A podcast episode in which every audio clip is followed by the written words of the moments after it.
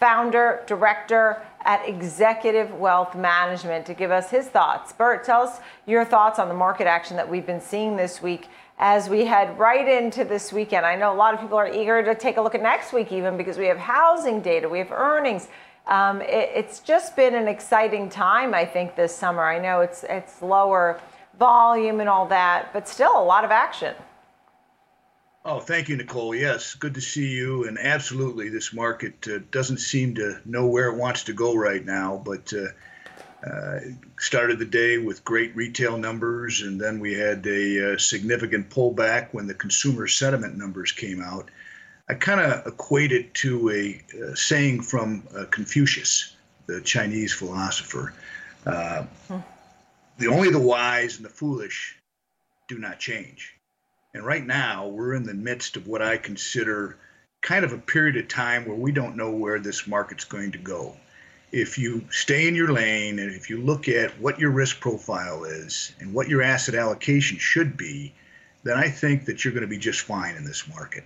However, if you do take risks and you are looking at uh, perhaps chasing this market, you could put yourself in a position where we have a significant pullback this fall. We're looking at inflation numbers that your previous guest just mentioned at 5.4%.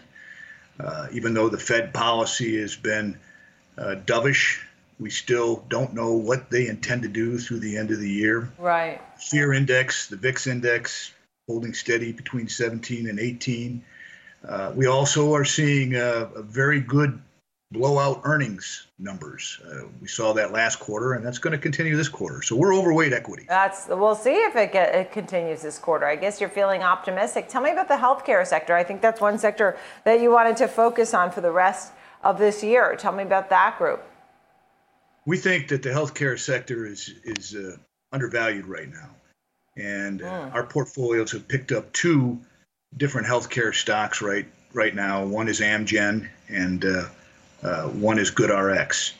Uh, as far as Amgen goes, we feel that uh, uh, this dividend paying stock, paying close to a 3% dividend with a history of increasing dividends, great management, great pipeline, and also uh, having most recently a lung cancer drug just released.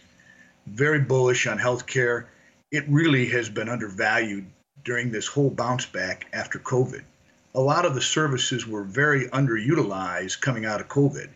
So now you're going to see a lot of these pharmaceutical companies, medical device companies, a lot of these companies start generating earnings that I think will be very attractive.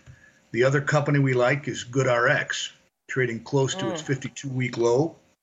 Uh, we, we like that company. It uh, uh, certainly had some potential competition from Amazon, but we feel that they're so ahead of the curve right now uh, with their ability to put together communications between pharmacies or uh, from pharmacies and uh, uh consumers. Right. They have some terrific upside, and they've saved uh, okay. consumers about thirty billion dollars over the last five years in prescription drug costs. Tremendous company, right. tremendous story. Yeah, we're showing it right there now, so people could take a look there at GoodRx.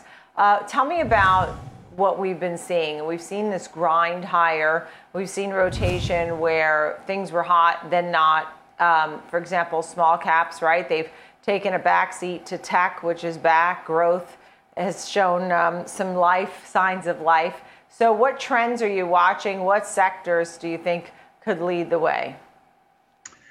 Well, we're always looking for the undervalued sectors. Uh, we anticipate some more volatility through the end of the year. And what I mean by that is, is that uh, you'll have indications like today where consumer sentiment comes out and spooks everybody, hitting a five month low.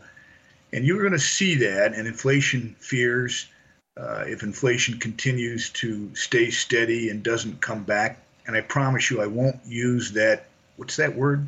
Transitory? Okay, I'm sorry. I use Transitory. Uh, but, uh, Our own Liz Ann Sonders was saying not permanent um, yes, over at Charles like Schwab, that. right? She, yeah. I liked that phrase too. Yeah. But So there are there are going to be some challenges, but we look at that as a buying opportunity. We still think that there is a potential for five to seven percent growth through the end of the year. Be strategic, look for your opportunities, and make sure that you look for value-oriented plays like healthcare. Yeah. And then finally, just a quick, I have 10 seconds left. Just feeling pretty good about the whole thing. I mean, even the Fed seems to be holding steady, Bert. Yeah, I, we anticipate uh, Chairman Powell to continue this uh, through at least through right. the first two quarters of 2022. Uh, they are looking at the, the labor markets, they're looking at the markets in general. And in reality, we need to continue to make sure that we rebound from this unbelievable period in time. And I think that they're well positioned to make sure that they respond appropriately when they need to.